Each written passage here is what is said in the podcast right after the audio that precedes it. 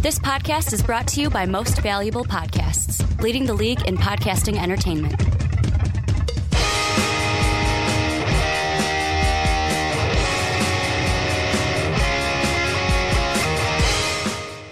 What's up, what's up? Real MVPs, Ricky Widmer here, along with the Mark Weber. Dub east. And we are back continuing our trudge through the previews, which are our NFL previews. We have finished the North, so we're kind of going from the North. We did NFC, AFC. You guys can check those out on our podcast services and our YouTube channel. We now move to the South, Mark, and we do, if you're new to these, we start with the NFC, then we do the AFC. So the next two weeks will be in the South before we go West, and then we go East. Before we get into everything, though, first off, the onside kick, if you haven't discovered by now, professional football podcast here on Most Valuable Podcast. And how you support us is patreon.com backslash Most Valuable Podcast. We've got three tiers the bronze, silver, and gold for you guys to check us out on at that bronze tier, the lowest $1. You get to join our Discord server. You get the MVP podcast a month early before everyone else. And it's kind of that base tier. And then the gold tier are highest. You get to come on a podcast and talk about what you would like to talk about. Check that down below in the link in the description. But, Mark, it's pretty much business as usual here. I said NFC South, how we do it. We start with the worst. We go up to first. So that means we'll go Buccaneers, then the Panthers then the Falcons, and then we'll end the podcast out with the New Orleans Saints. And just like we've done the other teams so far, the Buccaneers last year coming in third overall in offensive yards per game, just over 415. They were 12th in points per game, just over 24 points, almost to 25 points per game last year but their defense was not good. 27th in yards per game, giving up 383 yards, and they gave up the second most points right behind the Bengals, 29 points per game. You can also check out a conversation that Mark and I had about Jameis Winston and can Bruce Arians bring the most out of him? I'll probably have that pop up above our heads right now. But Mark, the question I want to ask you about the Buccaneers is with everything that they have and free agency, they didn't do a lot. I mean, they signed some quarterbacks in um, Griffin. They are Griffin and Blaine Gabbert. They bring in um, Perriman from the um, Baltimore Ravens, who drafted him. I want to ask you, Todd Bowles, also the new DC. Are the Bucks going to be able to do enough this year to kind of flip the script and not end up being the worst team in the NFC South in 2019? I don't know. It's such a tough one when you when you look at the Tampa Bay Buccaneers because on paper for the past like 3 years, they have been a good team. Mm-hmm. They've been a team that should do much better than they have. And there's been two big issues when you look at the Tampa Bay Buccaneers. Uh, and people might disagree with one of them, but Dirk Koetter was a huge issue. Lovie mm-hmm. Smith was a big issue too. Uh, took a really good defense and made it worse. But Lovie also got ran out of town because hey, we got this guy, we got this offensive guy that can do great things with Jameis Winston. Well, and then he didn't. I hate to say it, but Lovie Smith deserved to be taken out of town because, like mm-hmm. I said, he took their strongest part of that mm-hmm. team, made it worse. Um, and it, the strongest part of the team was the thing he was known for, which was defense. Mm-hmm. Uh, so Dirk Koetter couldn't get that offense, and like you said, the offensive guy, we believe in him. You know, he did great things with Atlanta. Uh, he's going to do great things here. No, no, no great things were had. Uh, and then the other part, of course, and this is something people might disagree with, is Jameis Winston. Mm-hmm. Um, that Jameis Winston has never, even though he can put up some stats, he's never truly stepped up to be that kind of um, I hate using the word elite here, but being that kind of elite leader that the team needs, mm-hmm. I still go back to Hard Knocks. This is a crazy thing that this was a conversation had on Hard Knocks, where Koetter says to to Jameis, he says, "I need you to not fuck it up." Basically, is what he said. I need you to not be the reason we lose. Mm-hmm. Basically, don't throw interceptions. And what happens is Jameis Winston more often than he needed to mm-hmm. be was a reason why they didn't win games. Well, and I mean another big problem, and this kind of stemmed from Jameis Winston because he was suspended at the beginning of the year. But last year, I felt like this team had a little bit of an identity crisis Yeah. at the quarterback position because for four games, Jameis wasn't there. Ryan Fitzpatrick came out and played very well. Like he played well in those games. Did they win every single game? No. But he played well enough to when Jameis came back, there was a conversation. And to me, Well, it's more than a conversation. James lost his job. well, yeah, but I mean, even like after that, it was okay. Mm-hmm. Jameis got the job back. Then they went back to Fitzpatrick, and from there on out, it's like okay, we don't know who to start. Yeah. I know there's a pocket of fans in Tampa, in Florida, that Jameis is our guy. We're sticking by him, and I expect you to be like that. It's your team. You're going to back is your um, quarterback. horse in the race. You're going to back Jameis because he's your quarterback. But I just I feel like if Jameis was so good and he's our guy, why didn't the coaching staff have enough confidence to when he came back say, "Hey Ryan, I know you played well, but Jameis is our guy." Because the confidence wasn't there because you look at their stats, technically last year, Ryan Fitzpatrick, yeah, they're in the same ballpark, but technically had a better completion percentage than Jameis. He also averaged more yards per game because he was able to take the ball down deep, especially with DeSean Jackson last year. And when you look at their touchdowns, yeah, Jameis had more of them, but he also had two more interceptions and about, what, 13 more sacks than um, Fitzpatrick had last year. So, I mean, the microscope offensively for me is going to be Jameis Winston only because, like, I mentioned that weapon in DeSean Jackson. Yeah, he's not here no more. Like, your wide receivers and your tight ends are basically you got OJ Howard coming off of an injury again. You've got uh, Perriman coming in, one of their free agent signings.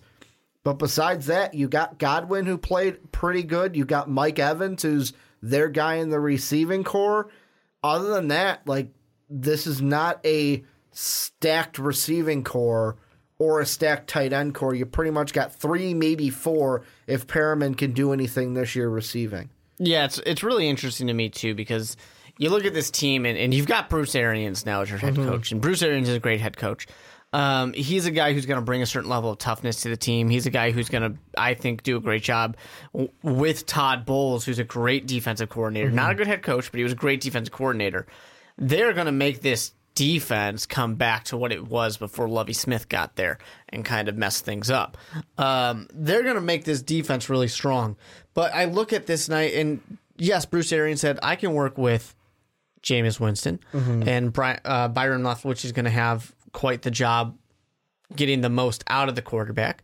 Um, but I look at that and I say, but Jameis has done, he's done well. He's just never taken that next step forward. Are they really going to get that out of him? And and I look at the rest of this team too with Bruce Arians and an interesting quote earlier this week where Bruce Arians says, you know, that they don't need a, a David Johnson, they don't need a Todd Gurley. You know, they're fine with who they have, mm-hmm.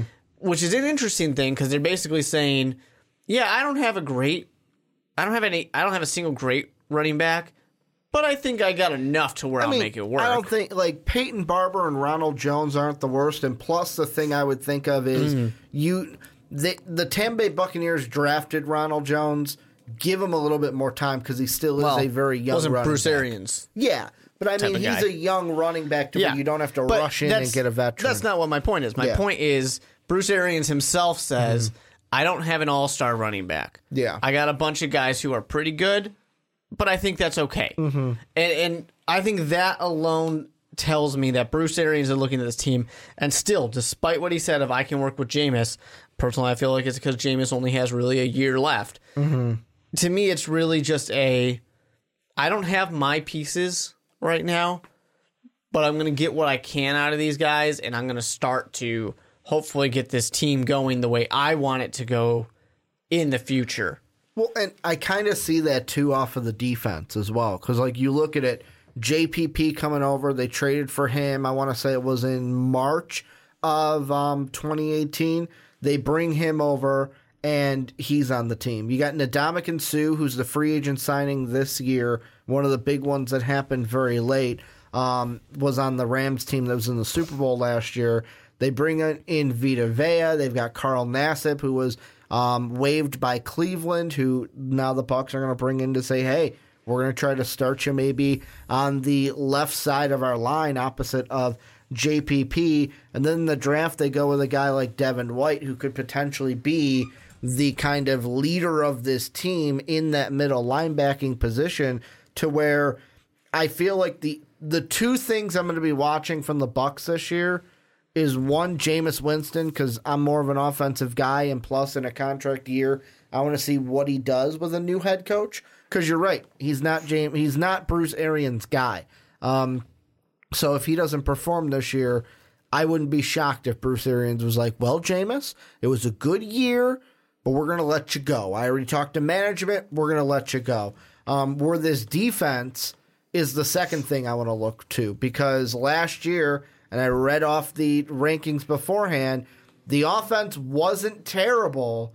The defense was. Like when you're giving up the second most points in the league, ask the Bengals. You're not going to win many games because Yeah. the Bengals didn't either. I know the Bengals mm. were separate because they had decimated with injuries. We talked about them last week. Yeah. When you're giving up the second most points and you're giving up more points on average than your offense scores, you're probably going to lose the game. That's just basic math. A thing I want to throw out there though with JPP is he's not going to play next year, and I, I wanted to double check in case it's been an update. But he has a fractured neck Okay. from that car accident, so he's probably not going to play. Um, so that's certainly not going to help the Tampa Bay So Bucks. then it'll probably be uh, Gholston. That'll it'll be Gholston and maybe Nassib that could be I- starting on yeah. that defensive line. I think this team is starting to build the right pieces. Mm-hmm. I don't think this is a team that needs to blow everything up. This isn't, you know, the football giants, the Arizona Cardinals. you know, it's not anything like that where they need to blow this team up. But I do think that this is a team that in three years, when they're good, they're not going to look anything like they do right now. Um, and I do truly believe that Bruce Arians will make this into a good team. You know, especially having Todd Bowles as defense coordinator. I love that. That is, this is a team that is going to be a dominant defense in, like I said, like two, three years. They're going to be really good defensively. The question's going to be, what's this offense going to look like? Are they going to get the running back situation? Because Bruce Arians, I mean, you know, think about the uh, the Arizona Cardinals. Yes, they had a strong armed Carson Palmer. Yes, they had Larry Fitzgerald as well. But a good thing about the Tampa Bay, uh, the Arizona Cardinals with Bruce Arians was they could pound the ball. And this was a very kind of balanced uh, offense that you want to get out of Tampa Bay. Right now, I don't think you have that. the The running game, I think, is going to need to do some work. They're going to need to get something, uh, which I wouldn't be surprised if they try and trade for a running back later. Jameis Winston's going to be an interesting one, but he's got Blaine Gabbert as a backup who. Blaine Gabbert, I'm not going to try and even pretend is an answer at quarterback, but he has shown moments when he's had his chance to come in that he can at least be competent. Not even saying he's going to com- compete with Jameis Winston. I think Jameis has the job uh, locked up right now. But if Jameis continues his downward trend, or if he gets hurt. then Blaine Gabbert's coming in. Um, so it's a team to me right now where I'm not sure how that's going to go. Mike Evans, um, I think Mike Evans is on the last year of his contract, isn't he?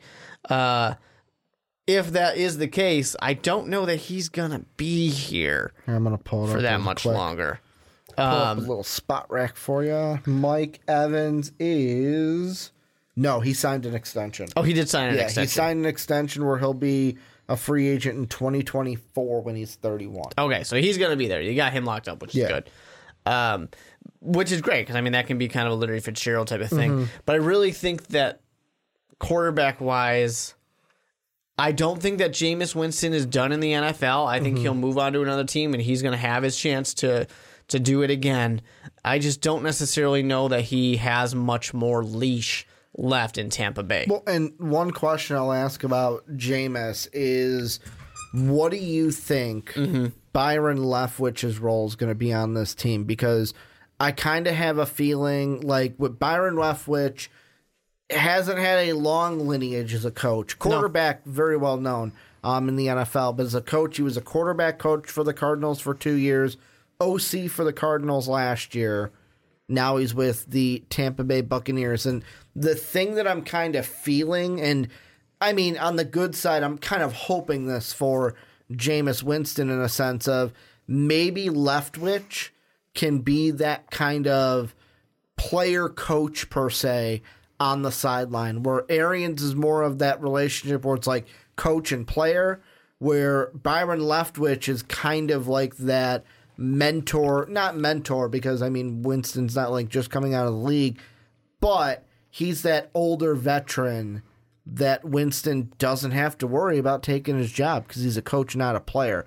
Um, what kind of a do you think Byron Leftwich is going to mean anything to Jason or uh, Jameis Winston this year, or is it just going to be something where it's mainly Winston and Arians moving forward? No, I definitely think that he's gonna he's gonna mean something because when you look at when he was brought into Arizona, he was brought in, uh, you know, essentially to work with quarterbacks, and that's what he's there for. because he had Carson Palmer was the quarterback his first two years in Arizona. Then last year, obviously, Josh Rosen. And that's the thing that concerns me, and, I, and I'm not going to blame Byron Leftwich at all with this, but Carson Palmer was already an established name. Mm-hmm. Carson Palmer was already a But great he was on the way out almost. Yeah.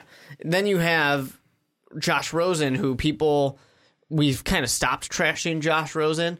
Uh, but for a while, Cardinal anymore? right? For a while, people were just absolutely trashing Josh Rosen, Mm-hmm. and it's not really his fault that he was sacked a million times in about a Yeah. second.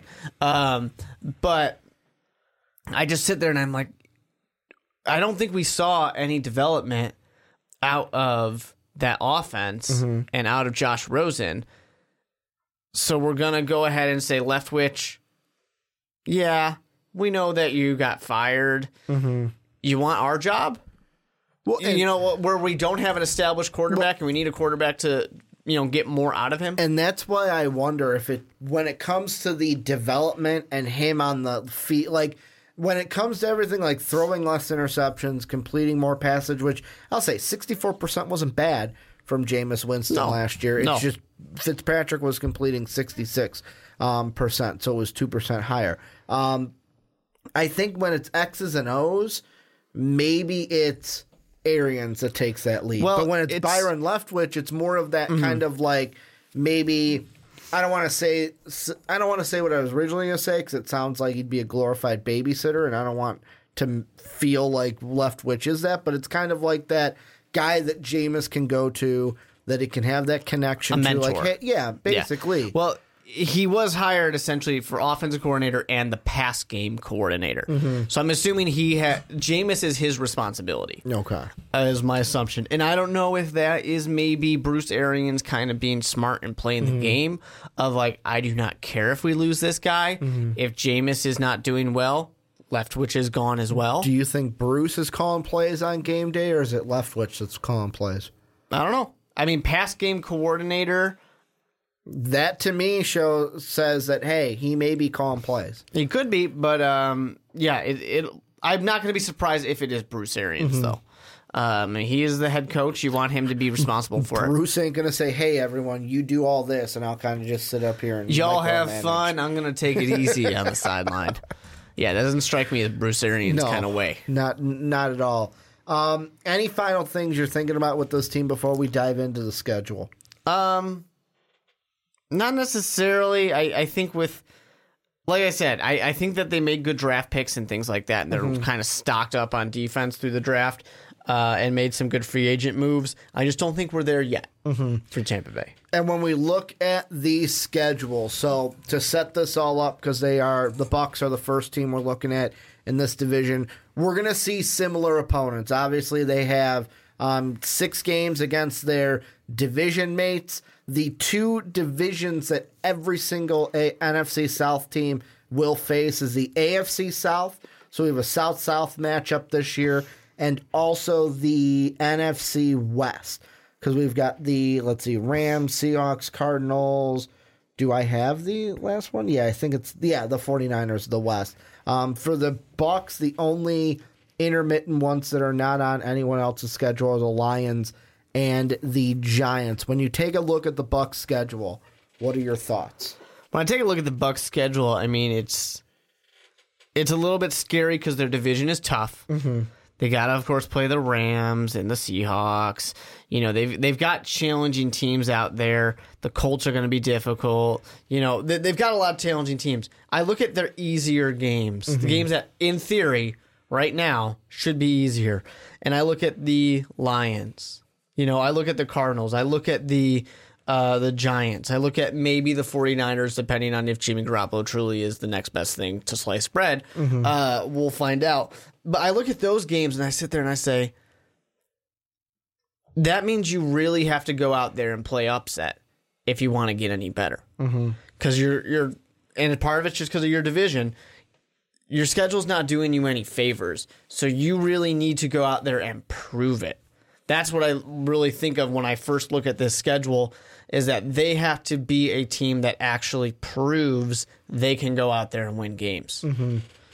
Yeah, I'm kind of looking at it too. And out of the games, because usually you know me, I like to kind of predict how many wins they may get, even if it's way too early in the offseason. And I wouldn't be suppl- I wouldn't be surprised if the ceiling for this team is a similar situation to what we had last year. But when I look at it, I mean, I could see them splitting with Carolina. The only thing is they get their home game taken away in that sense because that game is going to be, I believe, in London um, on October 13th. Um, 8:30 a.m. game usually pick, triggers um, London game for me. So you get that home game away. I still think they could possibly split against the Panthers, though. The Giants This are is a good year for the Panthers, though. They weren't that good last year. And that's the reason why I'm kind of eh. Where the Giants, I think they could win. The Cardinals, I think they could win. The Titans, possibly. And the 49ers are kind of like that uh, because, yeah, it is the first game, but Jimmy Garoppolo coming back, we don't know what to expect. Because when they played them last year, they didn't. The big thing last year, too, that the Bucks had were, yeah, you beat the Saints and the Eagles out the gate, but that's because Ryan Fitzpatrick basically punched those punched those two opponents right in the face. And we're like, hey, Yeah. you weren't expecting this out of me. But also your Browns win last year, a three point overtime win that, if I'm not mistaken, was a game that the Browns almost won themselves and was one of those like, man, if the Browns would have won this, they could have been a playoff team last year. So the Buccaneers, I will say, I still feel like this team is a prime contender for top five pick in the draft next year. That's how many wins Yeah. they're going to get. I, I wouldn't necessarily be surprised if they're right where they were last year, Mm-hmm. five and eleven again, um, which is a little unfortunate Mm-hmm. and disappointing for our Buccaneers fans that are watching this video. And I mean, it's your division is tough. Last year, you only got one win in that division. Wouldn't be The surprised if it's A- not much different. The AFC South is tough. Like I said, you can beat the Titans, but really the other three, the Jags, the Colts, and the Texans. Texans are really good teams. The Those Texans would be my lowest one, only because you play them week 16, and let's see how healthy they are Mm. um, by that point. And then the AFC West, where it's like, hey, have fun with the Cardinals and maybe the 49ers. But well, I mean, and the, Rams. well, I mean, the Rams are a loss. Yeah. The Seahawks are at Seattle, so you ain't winning that game. Like, it's hard to win. Yeah, when you said have fun, alone. I, I thought of like Oh, have no, fun I meant- losing. I meant like have fun. You might win those two games. Yeah. Um, the Rams and the Seahawks, I see them losing. Those are both um, road games as well. And then it's just like the the Lions. I'd side with the Lions because of where their Yeah, team's at. that's a winnable game. but uh, it, it's winnable. But I would side with the Lions and then the Giants. I don't have much confidence in them this season. Any final thoughts before we move on into the Carolina Panthers? It'll all be better in a few years. Okay, Mark's, for on, Mark's on that. Jameis will be gone. Bruce Arians will bring in his guy or draft his guy. Hey, maybe this Arians is is a good coach. He'll May- he'll make it work. you know how the Cardinals sucked for luck. Maybe this is where the Tampa Bay Buccaneers suck for two. Colts. Yeah, where the Colts Yeah. sucked for luck. The Bucks maybe suck for two. This Cardinals year. just suck to suck. Um, where they just, hey, you know what? We're just going to try to get the first draft pick and get Tua, and then sorry, Jameis, um, you're out of here. But Bucks fans, let us know what you guys think down below in the comment section about your team. What do you expect them to be? How high? How low? Same spot? Let us know what you guys are thinking. And Mark, let's move on into the next team. Looking at the Carolina Panthers if you're checking us out on YouTube, make sure to rate and review the onside kick on Apple Podcast. It means the world to us. Every five star rating really helps us get into the ears of more people, helps more people check out the podcast and find it. So if you could that today, it would mean the world to us. And we just talked about the Bucks. We're moving on into the Carolina Panthers, who were number three in the NFC South last year. Going through their rankings for last year, they were 10th in offensive yards per game with just over 373 yards. They were 14th in points per game, scoring about 23 and a half in each contest.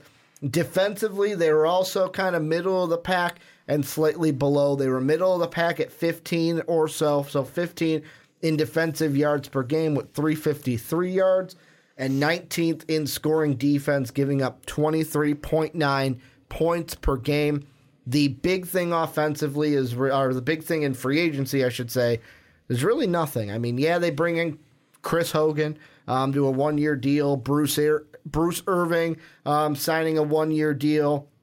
They also re signed Daryl Williams and signed Matt Paradis. I hope I said that name right. Paradis, the center, to a three year deal. So to me, not much noise being made. Like, yeah, I know Bruce Irvins is a big name. Chris Hogan did a lot um, in New England, but to me, the draft is where they really made some interesting moves. Brian Burns coming in with their first pick, Greg Little in the second round. They bring in Will Grier, although they have Cam Newton.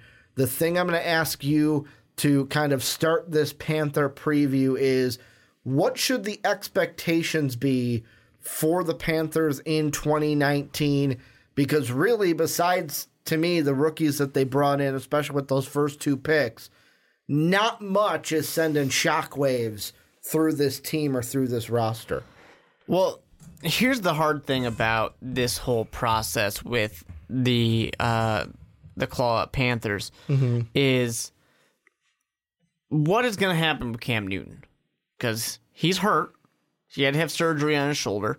He says it's going well. It feels good. You know, he show, it feels like he's got full motion, but he obviously hasn't been cleared to do anything really too much yet.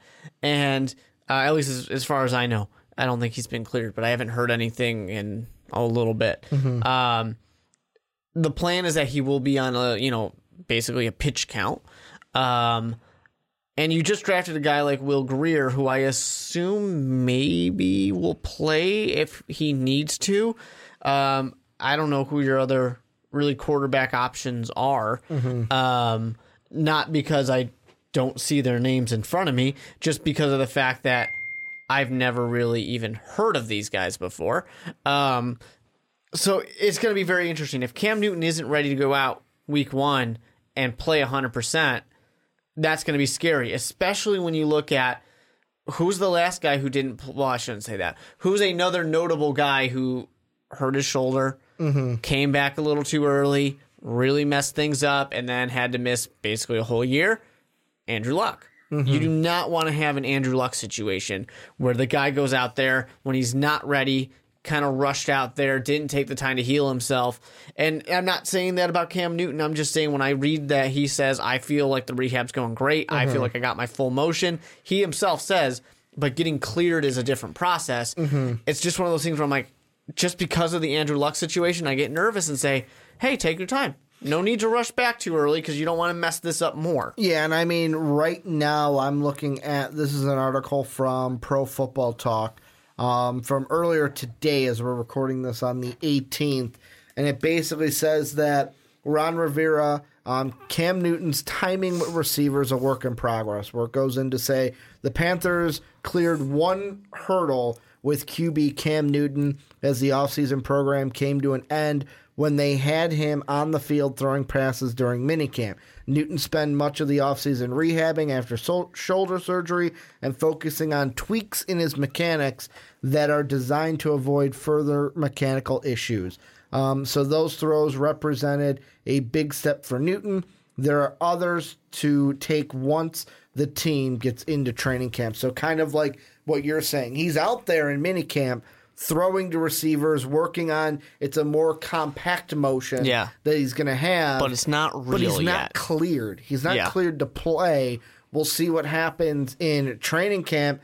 And the thing that I wonder, and to me, I kind of see this as a yes, that's why they did this. But I'll ask you, I feel like the Panthers knew that this could be an issue for this year and that's why they drafted a guy like Will Grier, who we kind of talked about. Where where would he go in the draft? He's an older quarterback. Like him for the maturity, but he might be a little small for the position. Might not have the arm style and the Yeah. accuracy that you want for the position. Is that why they drafted him when they did in the what third round? I think they got him in. I Um, think- could he be the possible backup to Cam Newton if Cam doesn't? Well, I think year? that's why he's there is to be the backup. Um, yeah. They got him in the third round. I I wonder about Will Grier if it's just one of those stabs of like, eh, let's just draft a quarterback here and see what happens. You know, maybe he'll be good and we can trade him. Maybe we'll use him. Cam Newton's 31 right now, um, so it's not like he's young, which is very strange to think about Cam Newton becoming a older quarterback. Um, but the thing about Cam was Cam was having probably his best or second best Season. year. Yeah. I mean, that 2015 year was amazing. There's no getting around that. But this was probably going to be one of his best games if he played two more games. Uh, kept those interceptions low. He was tied for like his second most um, touchdown passes in only 14 games. He was on track to have probably his second best or right around second best um, passing yardage. Completion was the highest it had ever been. You know, he was being dangerous on the ground like he always is, but not necessarily being reckless on the ground, which is interesting because he still got hurt. Um, so there was a lot to really love about Cam Newton last year. And we talk about them being the third best team in their division, but they were a seven and nine team last year. You know, it's not like they were an absolutely abysmal Two failure win- of a team. Two wins and they're possibly in the playoffs. Exactly. The Eagles were nine and seven. They could have been easily the team that the Bears said, "Welcome to the playoffs," instead of the Eagles. Uh, and especially because, I mean, yes, they lost or they won that game against the New Orleans Saints. Could you have? to end, but they still they could have won. Mm-hmm. Uh, so I guess that's a little bit a little bit different in that case because they won one of the games without Cam. Mm-hmm. Um, but they had that other game against Atlanta that if they could have won that eight and eight team, it's at least a little bit better in that case. Could you imagine the storylines going into that game if it was Carolina at Chicago for the um, wild card round? Ron Rivera coming back with the boys to uh, come to Chicago, although the been nice. Chicago coaching staff is vastly different Yeah. than what it was with him. And looking at it now, I don't think it would have been possible because they would have been eight and eight still. So I Yeah. don't think it would have worked. But it would have They been would cool. have needed the two wins Yeah. to get in. Um, yeah, exactly. And one of those wins would have had to come from s- a, a Cam Newton game.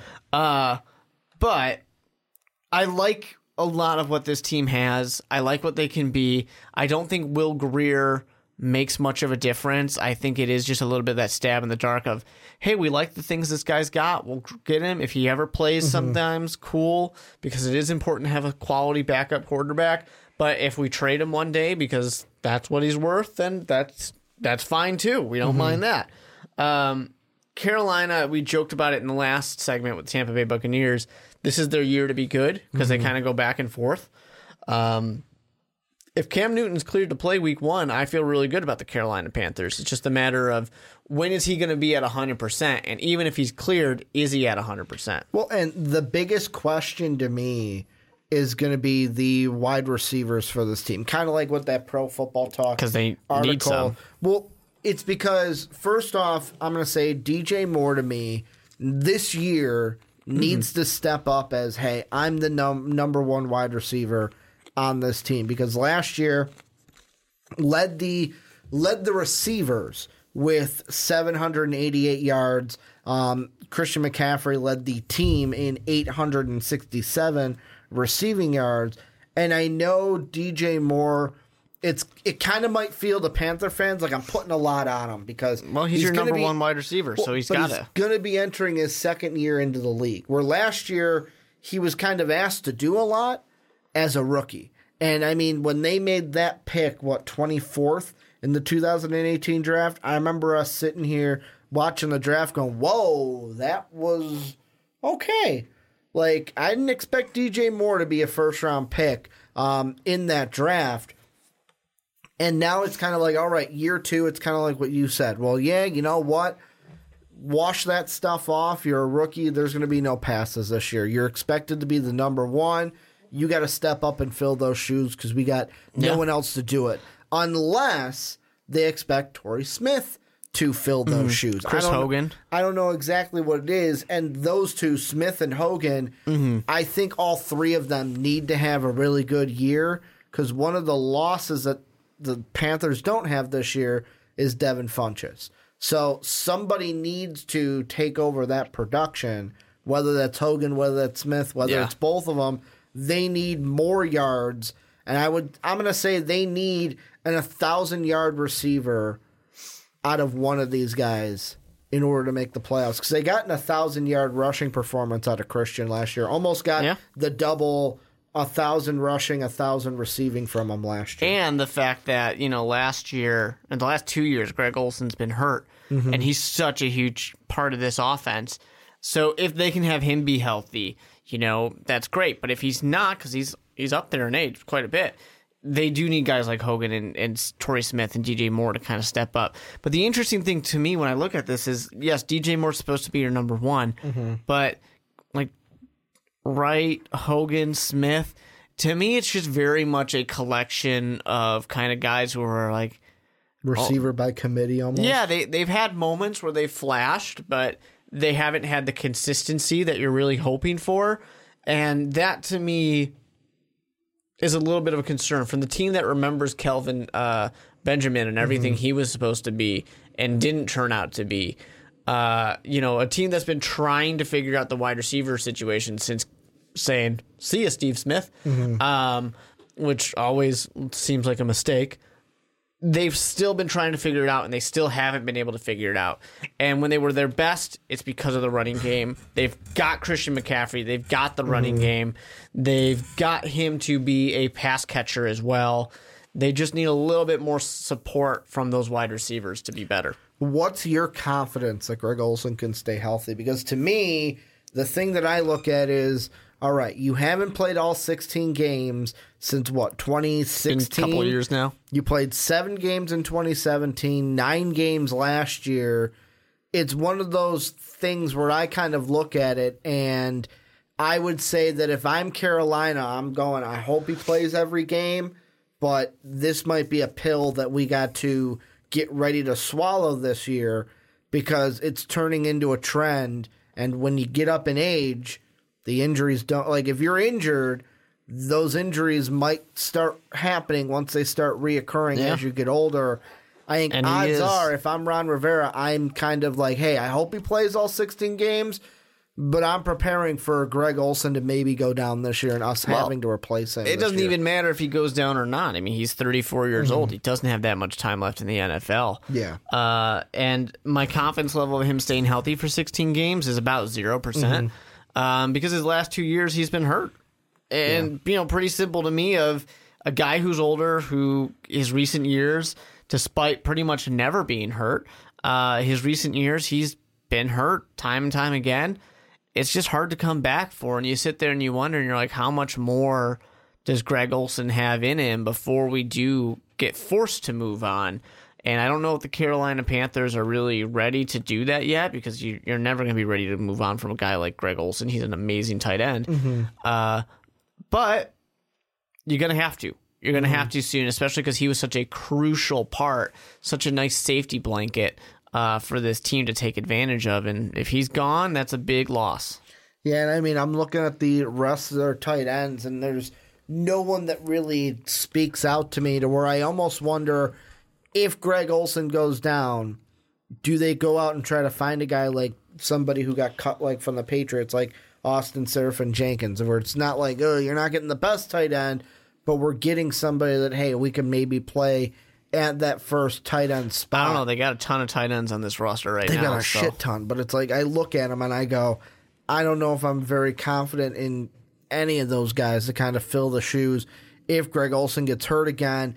What do you you- mentioned Christian McCaffrey? I brought him up as well. What are your expectations for Christian kind of this year? Last thing we'll kind of look at before we switch mm-hmm. over to the defense because I looked at Christian McCaffrey last year, and he had a phenomenal season. Yeah. Especially if you had him in fantasy, where he was an a thousand yard rusher. He was less than 200 receiving mm-hmm. yards away from a thousand receiving yards on the season. I think I'll ask that first. Could Christian McCaffrey be a player this year that does the double thousand, where it's a thousand receiving, a thousand rushing? I think he could. Um, I think part of that's going to depend on who the quarterback is because you can get a guy like Will Grier in there, and all of a sudden he's not going to throw to Christian McCaffrey at all. Um, you know, it, it really depends a little bit, and there's such a dynamic part to Cam Newton of being able to extend plays of his legs that makes Christian McCaffrey even deadlier. Um, if anything falls, I almost feel like it's the running game part of it. I think he can be used more in the passing game. Um, and I could see him coming down a little bit in the running game, especially when they draft. Uh, well, I don't think they actually drafted him. I think these might be um, undrafted free agents that they picked up, but they picked up a couple running backs. Uh, one drafted, and I think the other one's an undrafted free agent. So they've got a couple extra running backs that they got. So they're trying to kind of give them some help, and I, I think part of that might be part of what Chicago thought they would have with Jordan Howard and Tarik Cohen. I'm glad And- you brought up Chicago because I'm going to bring them up. right, and, and now have kind of switched to the run DMC model instead. Well, the thing that I completely forgot about, I found out by Googling Christian McCaffrey's name again, was last year he joined a club that only two other running backs are a part of, one of them being a former Chicago Bear. Um, it's the 100 rushing yards, 100 receptions in a single season. I won't make you guess, Mark, but the Bear is Matt Forte. Um, did it in Huge part of the Bears' game. 2014. He had 1,038 rushing yards, 102 catches. And then in 2003, I will make you guess this one. What Charger do you think did it in 03? I don't know, just tell me. LT, LaDainian Tomlinson, had 100. Expect me to think back to 2003. 1,645 rushing yards, 100 catches on the dot. McCaffrey had 1,000 rushes, eh, or 1,000 rushing yards, 100 catches as well. So he joined that last year. I think that's easy for him to do again. Because, like, Mm-hmm. even if, let's say, worst comes to worst, Cam Newton isn't cleared, I feel like if they do throw a Will Grier in there, the offense is still going to stay similar. It's going to stay the same. Yeah, but you never know try who to a get their- quarterback wants to throw the ball to and Yeah, what but they I- want to do. I feel like there's going to be design plays to get a play like to get a playmaker like Christian McCaffrey the ball because if you have him on the field, you're not going to just forget about him because of what he can do. You would think, in but you will games. always be surprised at the things that will happen when you change things up like a quarterback. What do you think we can expect from this defense this year? Another addition that I um for or no, not an addition, never mind. I misread that. Um what do you think? I mean, Luke Kuechly last year was completely healthy. Brian Burns, to me, the biggest addition to this team through the draft. Yes, they bring in Bruce Irvin as well, where people are going to say, Ricky, you're crazy. He's the biggest addition to this defense.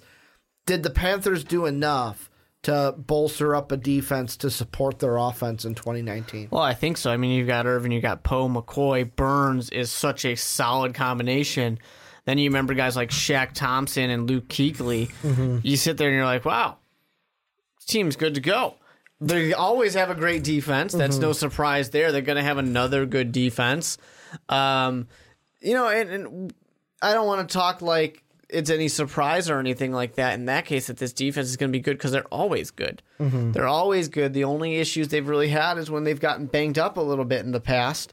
But they're a team that's making a point to say our front seven is going to be really strong. We're going to get at quarterbacks. We're going to hit them. We're not going to let you get a chance mm-hmm. to really attack our little bit weaker secondary. And I will say, like this team, I do mention, I've mentioned it a couple times. It's like, wow, not many things have changed to last year. Like this was a team after what was it, week nine was a six and two team. Like, Yeah. if you would go back to week nine and go, man, is this team going to miss the playoffs? Not many people would say, yeah, they'll end up winning one more game um, after week nine.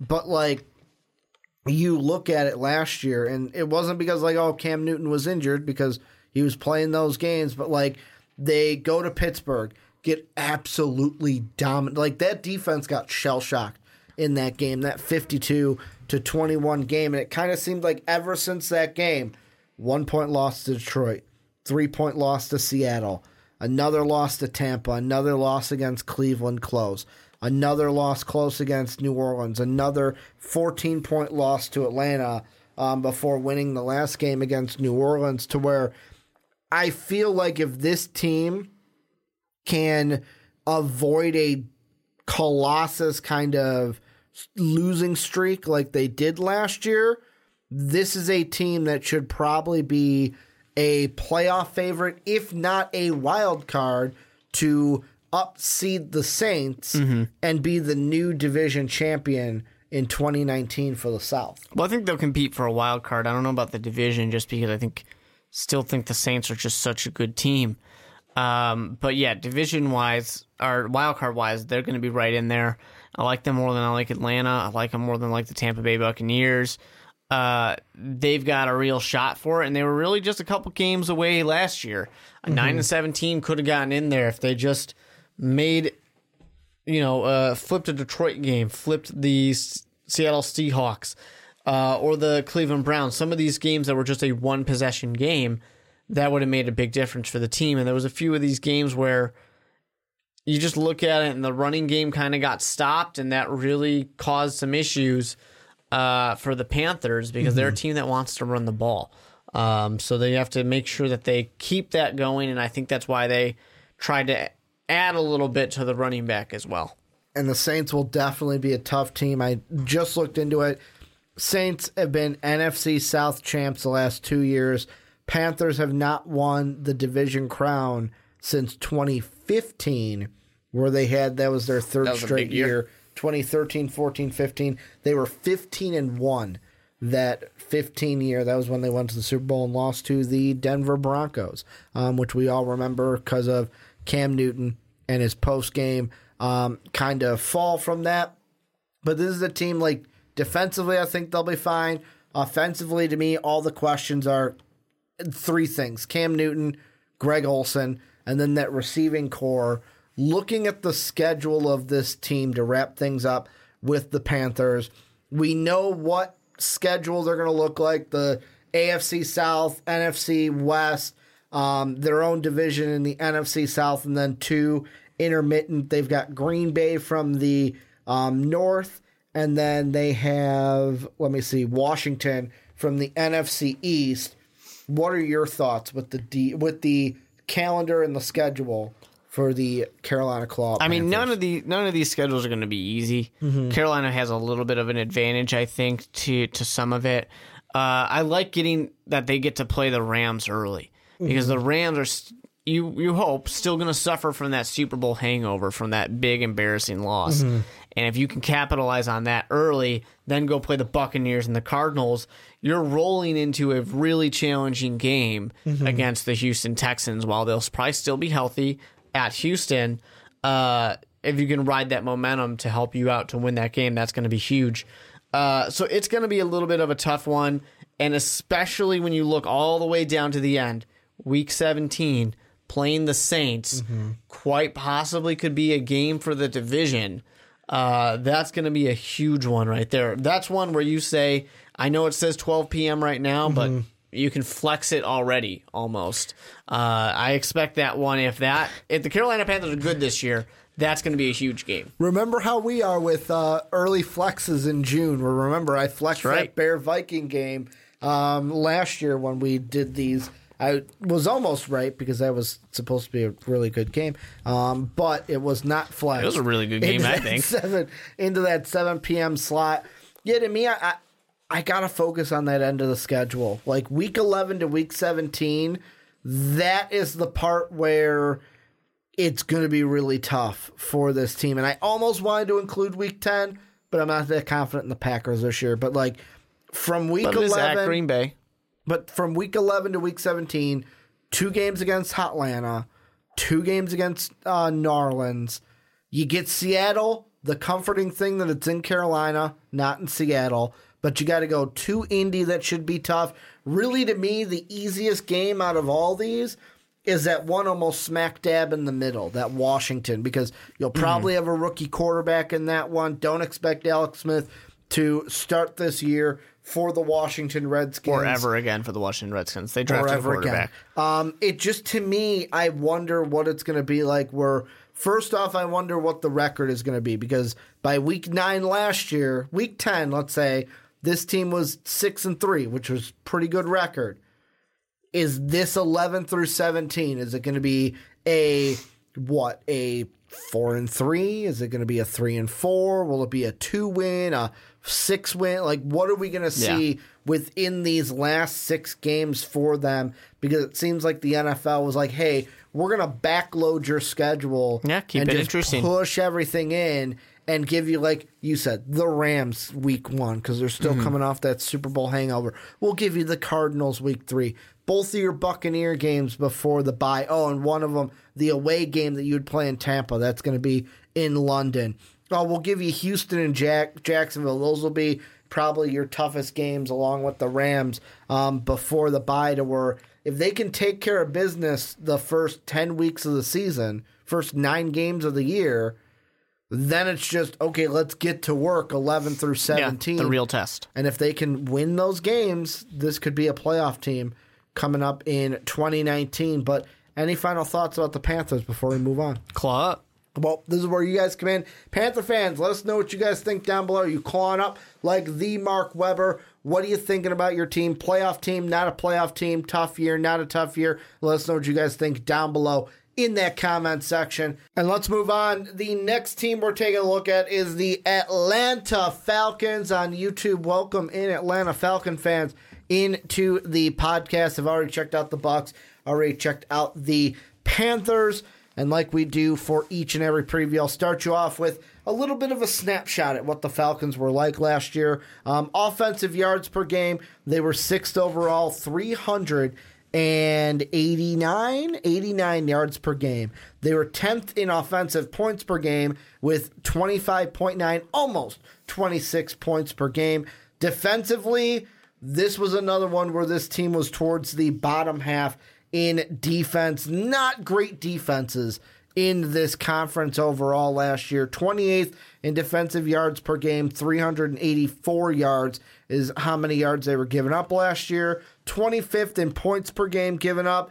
They were giving up just over 26 points per game. And when we look at the free agency for the Atlanta Falcons, not much going on. No shockwaves. Kenyon Barner signed to a one year deal.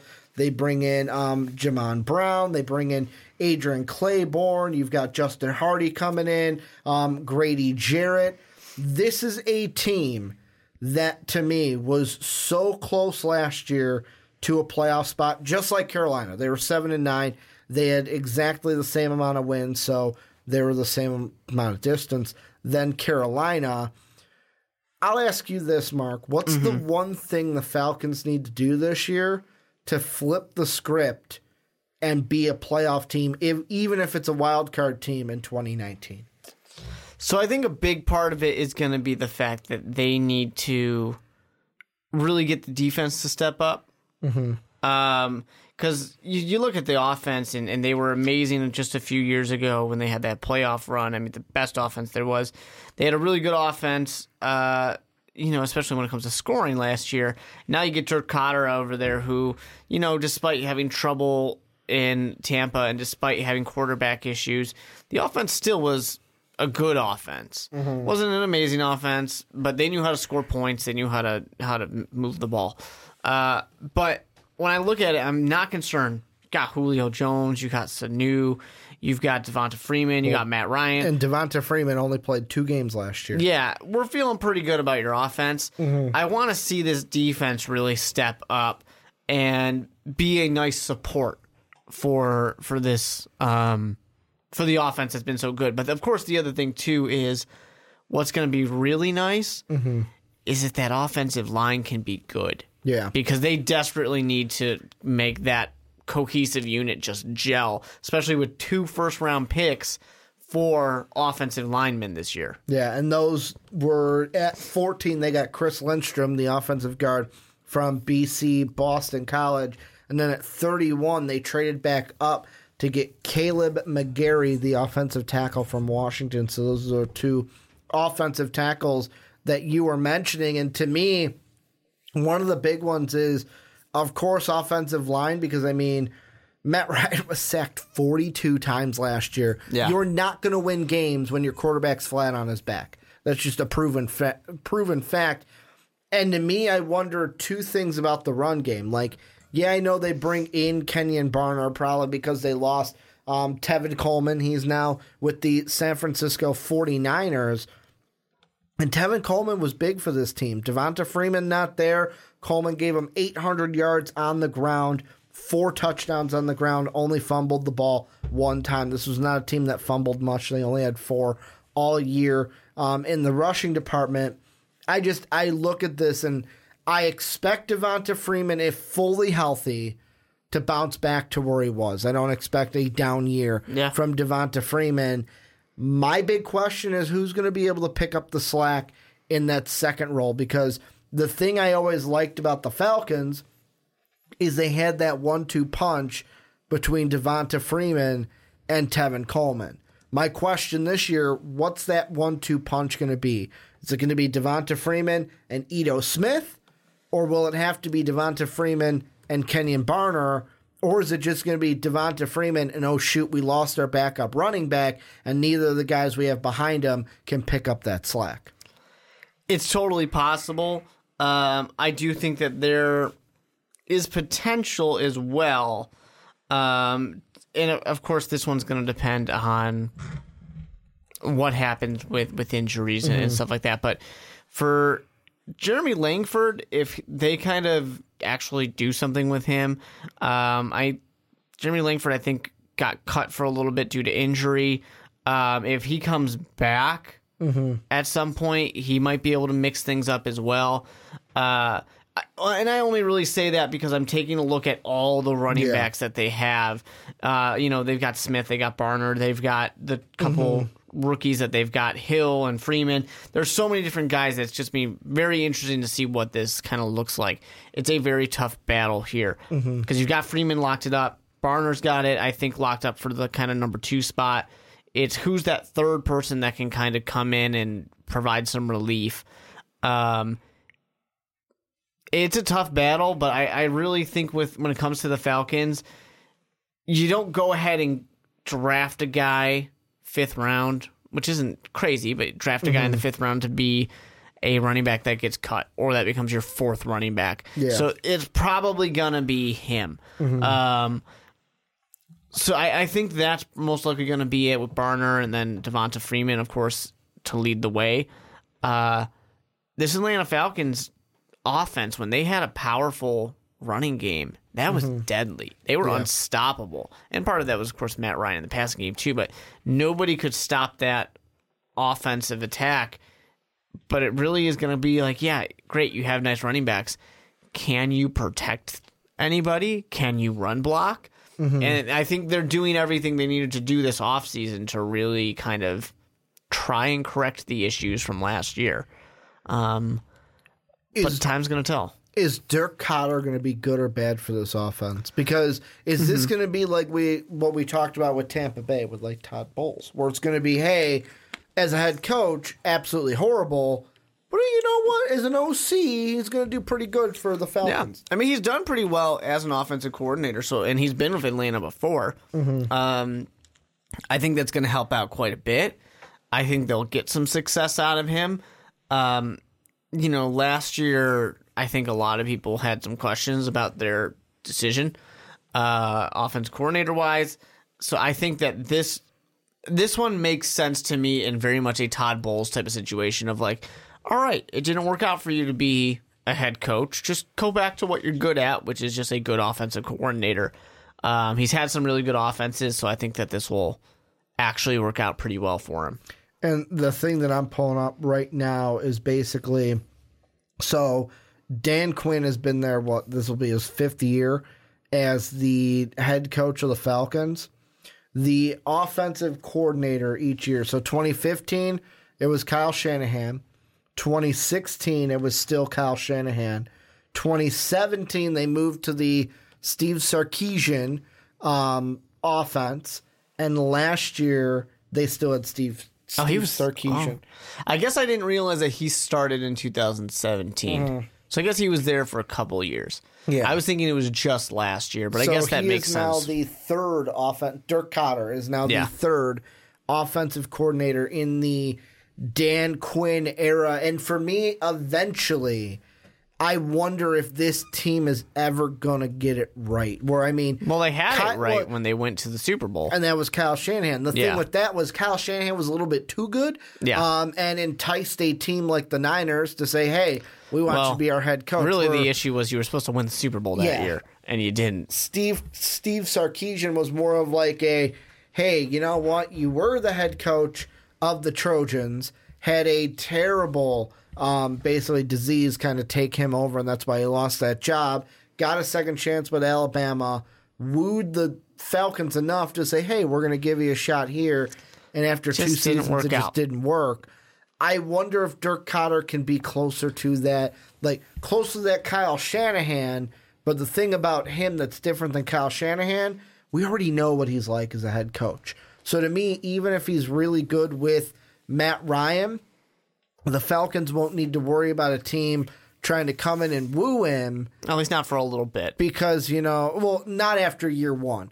Basically, because it's like, ugh, we just know how Yeah. that Buccaneer thing ended, and we don't want that But- for our team. It can happen. You know, you can still mm-hmm. get a couple good years, three good years, and, you, and someone when says teams are desperate, we'll give you a desperate. chance. Mm-hmm. We'll give you a chance. You know, maybe maybe it was all Jameis's fault. Yeah. You know, is what he might be mm-hmm. kind of selling in an interview. And when it comes to Matt Ryan, like this is a guy where I mean, he's pretty much the only thing on this team that Mm-hmm. like you're not going to question.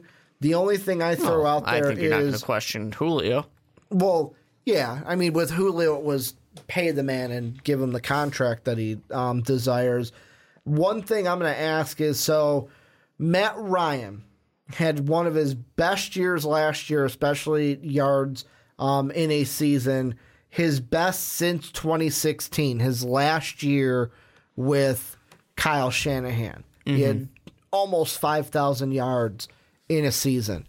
Can he replicate the same thing in year one of Dirk Koetter? Or is it going to be what we've kind of saw in 2017 of like, well, you know what? It wasn't a bad year. It just wasn't as good as the year before because Matt Ryan's getting used to this new coordinator for the third time in Yeah. six years. And I mean, Well, with, with. Shanahan, it's not like it just clicked immediately. Mm-hmm. It took a little bit to get that gelling as well. I expect this to be a little bit of the same thing. It seems like with Matt Ryan, he takes a little bit, and it's not surprising. A lot of Mm-hmm. quarterbacks do this, but he takes a little bit uh, to kind of figure out the offense, learn, gel. And it's not like he takes a little bit and throws for 2,000 yards. He still throws for 4,000 Mm-hmm. yards, uh, but maybe the touchdowns go down a little Mm-hmm. bit. You know, maybe it's not moving as quite nicely. Maybe the completion percentage goes down a little bit, or the uh, amount of first downs, Mm-hmm. whatever it might be. It takes a little bit to really figure it out and kind of gel. Um, so I. Not saying that the Atlanta Falcons are going to be bad this year. I Mm-hmm. just think that this offense is not going to be as strong as you hope and expect. And that's why the thing I'm looking at it where I expect the offense to take a step back. That's even with Devonta Freeman coming back from his injury. Um, but then I look at the defense. I know you mentioned it. This defense is not their strongest point, to where I almost feel like this Falcon team, if I had to predict right now whether they would be in the playoffs or not in the playoffs, I would kind of lean more towards missing the playoffs this year because I think how I'm leaning towards right now, not to spoil anything because we still got the Saints coming up, but I would predict the Saints to win the division again. They're third in a row. The Panthers move up then to be that second team. Falcons fall to be the third team, and then the Bucks are kind of in the cellar still at number four. I think this could be a another year for the Falcons where it's like seven and nine, eight and eight, maybe nine and seven at the most, where it's like mm-hmm. you're not a bad team. You're just, Just not missing out just good enough bit. to make the playoffs. Like, and are you similar thinking? Do you think they'll take a bigger step back? Because this is a team that was maybe one or two losses away from being a six, five win team Yeah. instead of that seven win. And I think it's interesting too because Dan Quinn was kind of brought in to be this defensive mastermind, Mm-hmm. uh, and he's the defensive coordinator as well here. Um, but the defense is really not what the strength of this team is. The strength They've is the kind of gotten worse over Yeah. the years. So I think it's interesting, and I'm not saying Dan Quinn fire him right now. Uh, You knew where my mind was going. I was I, going to ask. I just think it's interesting that his strong suit is Mm-hmm. where the team is kind of not good. I will ask this then because Yeah. you said don't fire them. Let's say they don't make the playoffs. Let's say I'll I'll go on the positive side. They go eight and eight, so one win better Good than for them. Mm-hmm. last year, but they missed the playoffs. Are we starting then the 2020 previews with is Dan Quinn on the hot seat? Probably. We probably will be. This Mm-hmm. isn't a year for it, but if the year doesn't go great, not necessarily it has to go great, but if it's not a, you know, kind of above 500 year, Mm-hmm. I think we are going to be asking some questions. Because I mean, the thing you got to look at too, and this is when it comes to when they've made the playoffs. In his four years, they've made the playoffs fifty percent of the time, and each team they've lost to has gone on to win the Super Bowl. Where the first one was obviously the Patriots in the Super Bowl. Yeah. So obviously the Patriots are going to win the Super Bowl, but Most then they lost to the Eagles in 2017, Mm-hmm. and the Eagles went on to beat the Patriots that year. Nobody could stop Nick Foles. Yeah, I mean, especially that Philly special. Am I right? Looking at the schedule for Atlanta, I know it's the third time we've gone through similar opponents: A- NFC South, AFC South, NFC West, and then they've got the Vikings to open up At, at Minnesota. Minnesota. That's a tough one. and then their other one is where's that NFC East? Oh, game two. Eagles. They play at home against the Eagles. So, what is your thought about the schedule with Eagles and Vikings being the only different teams compared to the other ones? Yeah, I think it's tough because you've got you got to start in Minnesota. That's going to be a rough way to start. Then you're going to play the Eagles, which were a playoff team mm-hmm. last year. Carson Wentz is going to be healthy right now, we hope. Then you go to Indianapolis. You could be an 0 3 team to start this year.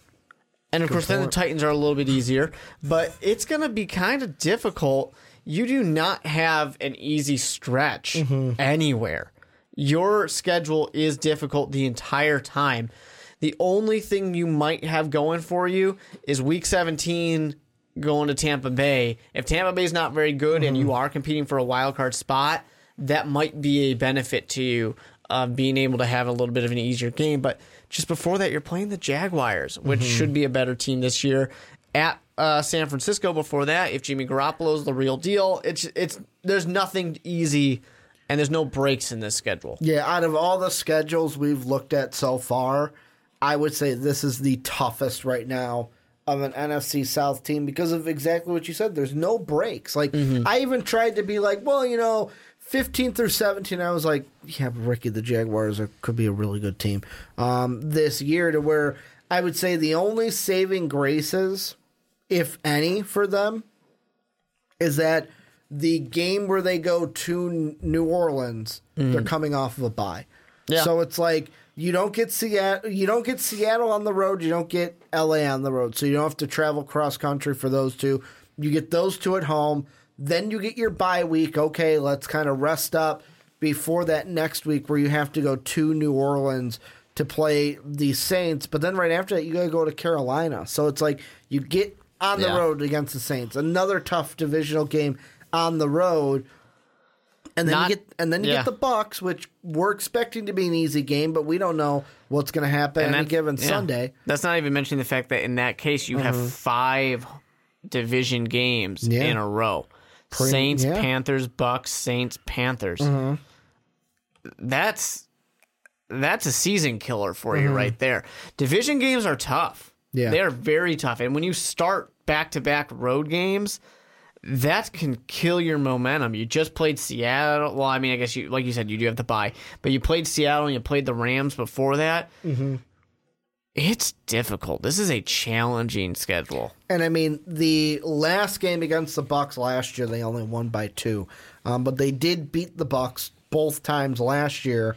Carolina, they also beat twice last year. It was the Saints that had the Falcons number in that first matchup against the Saints in Atlanta. Was that overtime game that went forty three to thirty seven?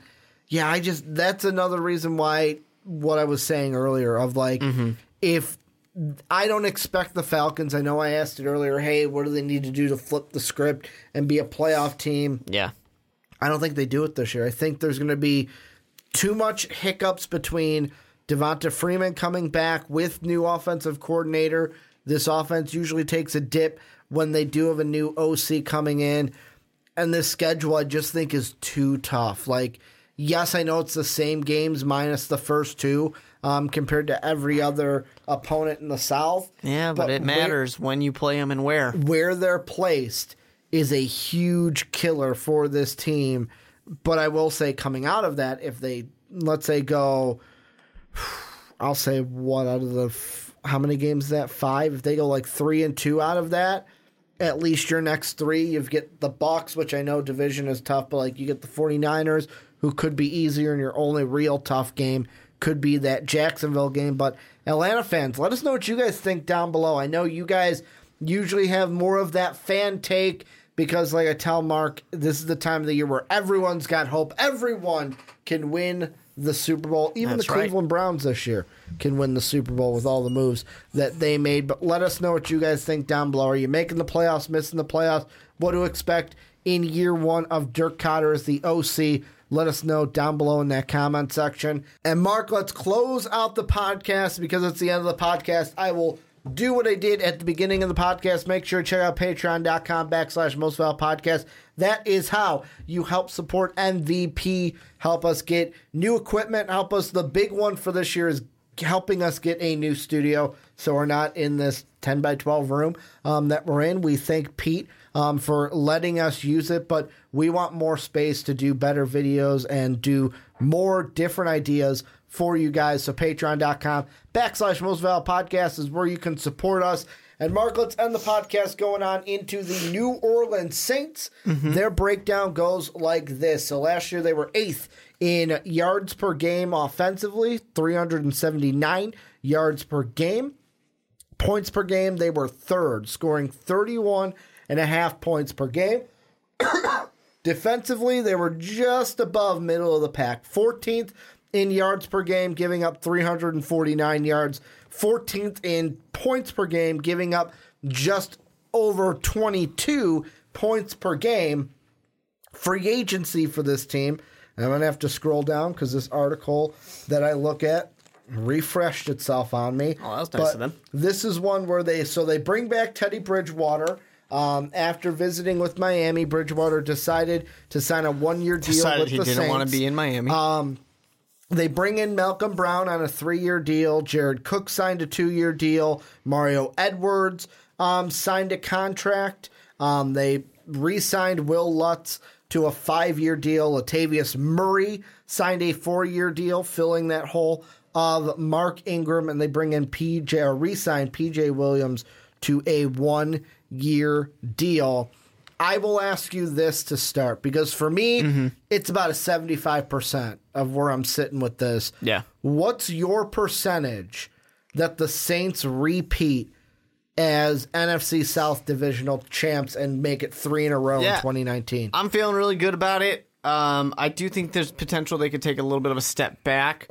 Uh, you know, because I don't think Latavius Murray is going to be Mark Ingram. Uh, but But he's got to be Alvin back Kamara. up to Al- Alvin Kamara. yeah, Alvin Kamara did a pretty good job when uh, when Ingram wasn't there, so maybe he can again.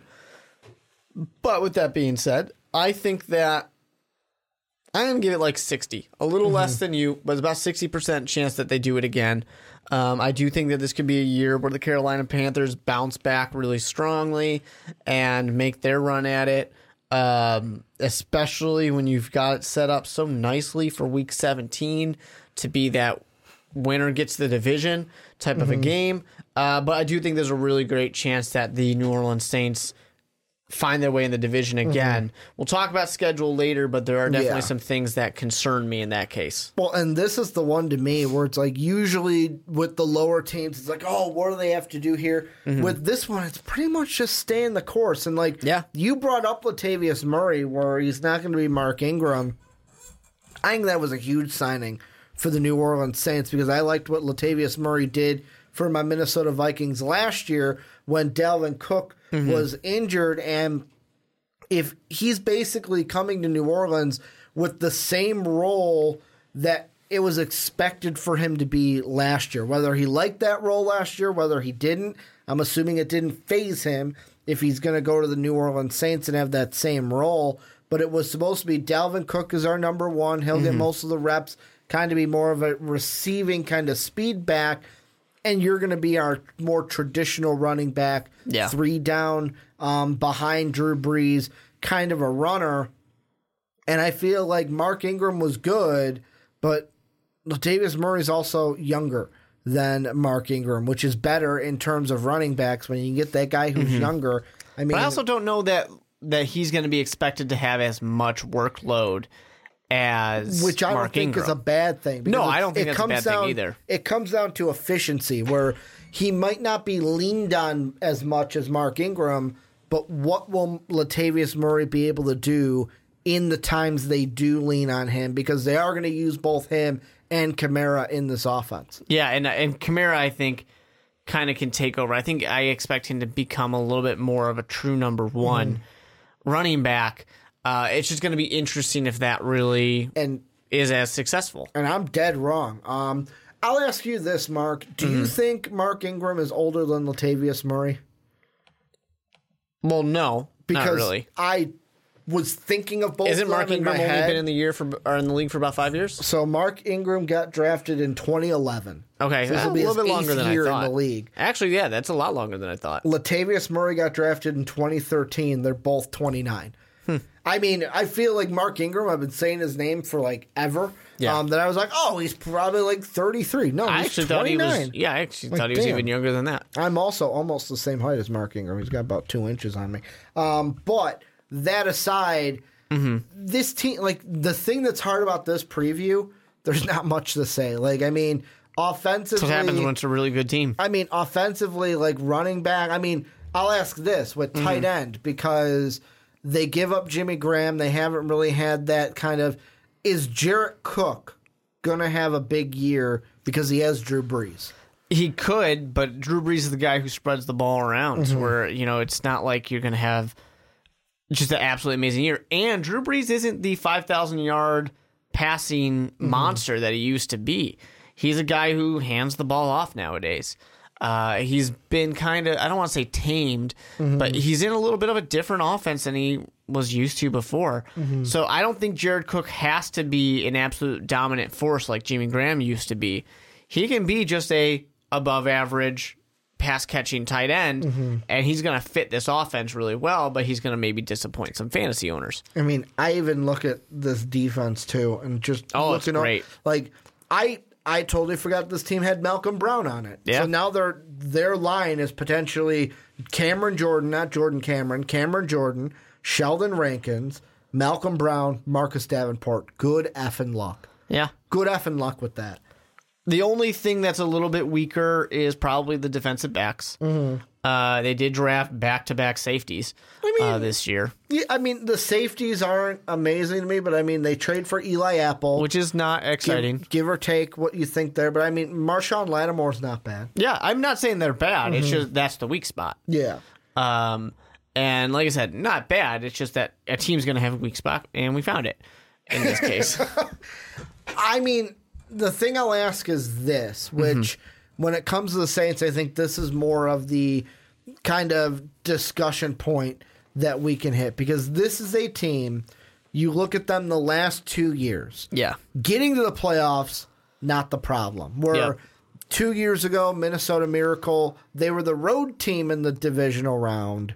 it's Lost not a miracle when you're the Saints. lost to the well it's a mm. miracle for me Mark, Yeah. because saint fans i know this is going to be like salt in the wound but i don't care i was sitting there in front of my tv completely crushed Mm-hmm. Yeah. great game is over Everybody's talking root shit to. Ricky in the group chat. the, the group the group chat was just salt in my wound Yeah, to where great. i like during those games i hate every single one of you It's amazing. i hate It's you so i beautiful. hate dave i don't remember sean saying much but Oh, it Sean was probably talking was. trash. I hate all of no. It was Brandon who was being nice. Brandon was the only one that gets a pass. Mm-hmm. Yeah. Well, the rest of you assholes don't get anything. beautiful. Where basically, I remember that play happened. I don't even remember seeing Stefon Diggs Mm-hmm. run into the end zone.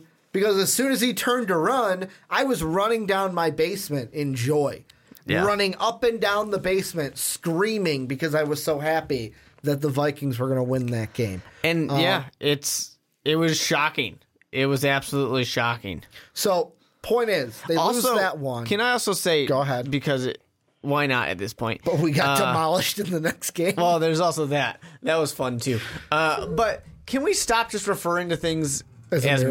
miracles? Because like that's not a miracle. That was a young player making a dumb mistake. I mean, It's not a miracle. A helmet Eh. catch is a miracle. Like that, and and that's not even called a miracle. That's I- the catch. I mean, to have a player do that, I think is a to pretty- have a player make a dumb mistake is Yes. not a miracle. A miracle Yes, would be like the ball tipped off of a finger and he just barely caught it. That's a miracle. Let us have this, Mark. it's been two years. The miracle is the Hail Mary that, you know, just magically falls into we the right call guy's it hands. a miracle because we were expected to lose. That's why. But my point being, Mm-hmm. they then, hey, we're just going to be the second best team Yeah. in the league. Oh wait, they go up against the best team in the NFC, and they yes, it was an overtime. Yes, they got screwed out of that game Yeah, they did. again. They really Like, did. That's the one where it's like, mm-hmm. if I have a like the Minnesota Miracle pill, if I'm a Saints fan, I could swallow because it's hey, you know what? Like it's it's our players' It's a dumb mistake, It was a good but it ca- happened. It was a good catch by Diggs because Diggs still could have dropped the catch. He still had to stay in bounds, which was really impressive. But for the Sa- for the Rams Saints game, it was basically a zebra Yeah. screwing you out of the game. Where even Robey was like, "Hey man, I thought I got away with pass interference." But not we he thought, and th- he did. And then Robey right after we go into the Super Bowl, right? Um, yeah, there's no, there's nobody I think out there. Whether you think that Saints Mm-hmm. fans overreacted or not, I don't think there's a single person out there who actually Oh, is going to say it was not pass interference. Oh, they got robbed. Yeah. Like absolutely robbed. Here's the question I asked, two parter. Mm-hmm. Number one, the serious question Yeah. of if we go and based on levels, Mm-hmm. is this team going to be a Super Bowl team this year? And here's my a hole question to that. Yeah. Will they lose in the Super Bowl because they lose and In a like- ridiculous- like, first it was the wild card, or Yeah. first it was the division, then it was the conference championship. Now they'll lose in the Super Bowl. And now it's got to up the ante. Like it's got to be that Drew Brees just explodes on the they field. They lose to the Browns. right? No, see that's not a, that's not a big thing. Like it needs the ball Being- needs to get snapped to Drew Brees, and it the- hits him in the face, and he gets a concussion. I don't know. Being the team to give the Browns a Super Bowl win would be pretty embarrassing to me. See, I feel like mo- when the Browns win their Super Bowl eventually, people are going to be like, "It's okay. The Browns had it coming. Like they deserved it." it's like when But the Indians year- lost to the to the Cubs. It's okay. The Cubs have been losers for a 100 Mm-hmm. plus years. They deserve it. You'll be good another day. Don't worry about it. It's okay. Yeah, that's a little much. Mm-hmm. Um, I think that they've been my Super Bowl favorite for the past two years the odds are they will probably be my Super Bowl favorite from the NFC again this year because I still think they're the best team in the NFC. I, they still are the best team in the NFC. Um, yes, the Rams compete with it. Uh, but I think Super Bowl hangover matters. It more often does than doesn't. Um, so I think that the New Orleans Saints do once again have a really good shot of getting there there are things that I sit there and say, well, how are the defensive backs going to do? How's Alvin Kamara going to do with most likely an increased workload? You know, and, and he did fine before. Um, but there are just little things here and there, but they're such minor things when you compare it to other teams uh, that you truly do expect the Saints to just kind of run away again. Maybe not be a 13 and 3 team, but I definitely think they're going to be right in the conversation again. Yeah, and I know one.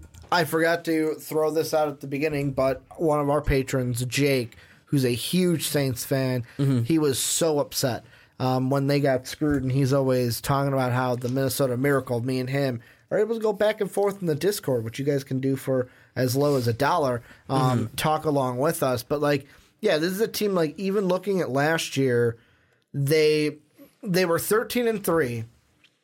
And if you look at their losses, a three point loss to Dallas, which could have went the other way, fourteen and two. Yep. and they lost to Tampa because Ryan Fitzpatrick blew the doors off and beat them 48 to 40 in a shootout. Yeah, they were a win both shocked. those. Those could have been a 15 to 1 where that Ram game could have been a vastly different game. Oh no, it was they The were the Panthers. better they they were the better record. I forgot that that game was in New Orleans, so it wouldn't have mattered. Mm-hmm. Um but like they could have been a 15 and 1 team instead of 13 and 3. I know that doesn't really matter in the and playoffs. really, week 17, Bridgewater was your quarterback. That game's Yeah. a wash, anyways. Mm-hmm.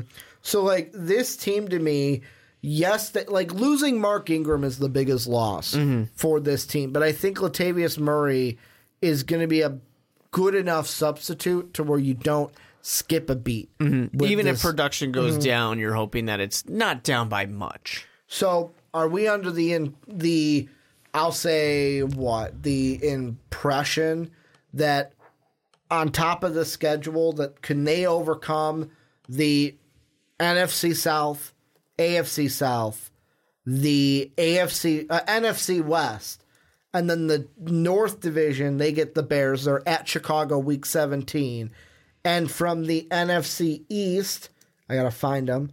They're playing the Dallas Cowboys at home week four.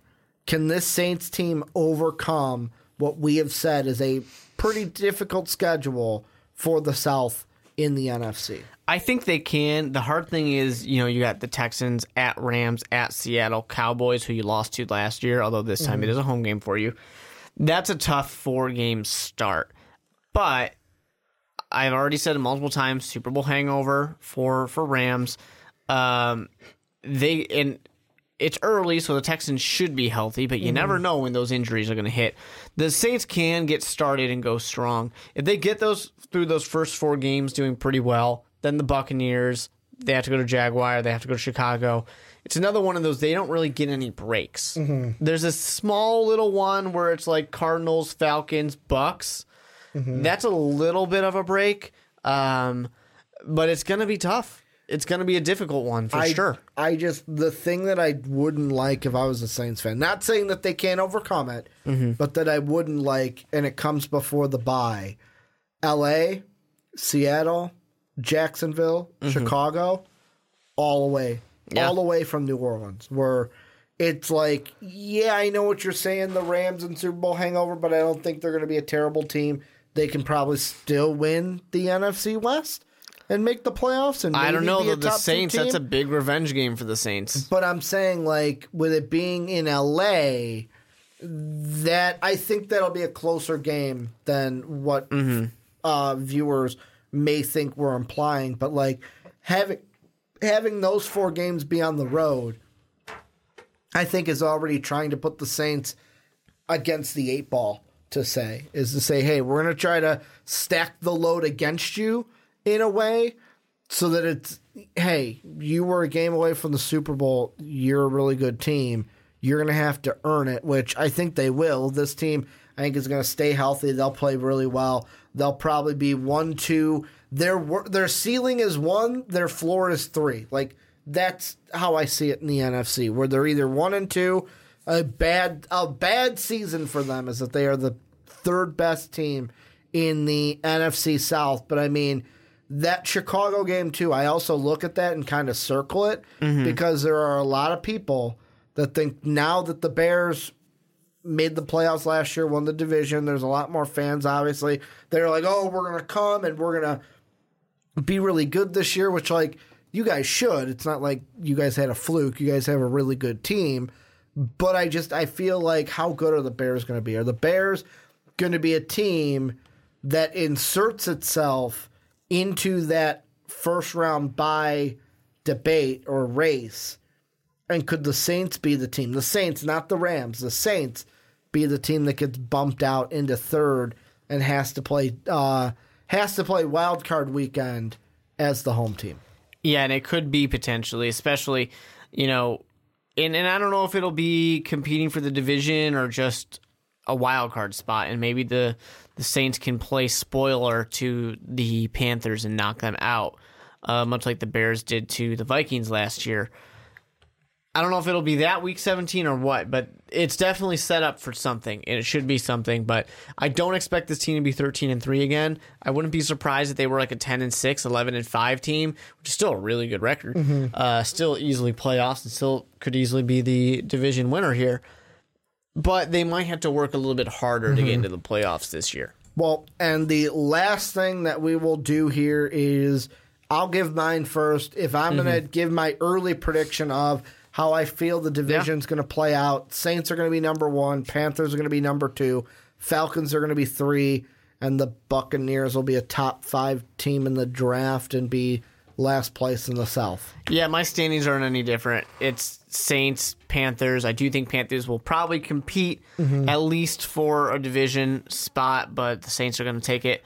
Uh, then the Falcons, which will be a few games back, and then yeah, the the Bucs are going to be quite a few back. Well, and this is where you guys come in. Let us know what you guys think down below in the comment section. I know in Discord, um, I'm going to hear, or we're going to hear, um, what Jake has to say. Jake, our patron, that is a huge Saints fan. If you want to join us in the Discord, patreon.com backslash most valid podcast, that bronze level tier for as low as a dollar. You get to join the Discord and talk with Jake, John, Retro's in there.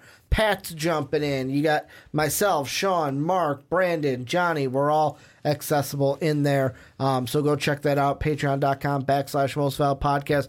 Want to thank Mark for doing the podcast with me as always. Follow him on Twitter at the with two E's Mark Weber. I'm at Ricky Widmer. Most Valuable Podcast is at Most Valuable Pod. Want to thank you guys for watching on YouTube. Thank you guys for listening on podcast services around the world. And as always, have a good day, everybody. Thank you for listening to this MVP podcast. Follow us on Twitter at Most Valuable Pod for more great podcasts.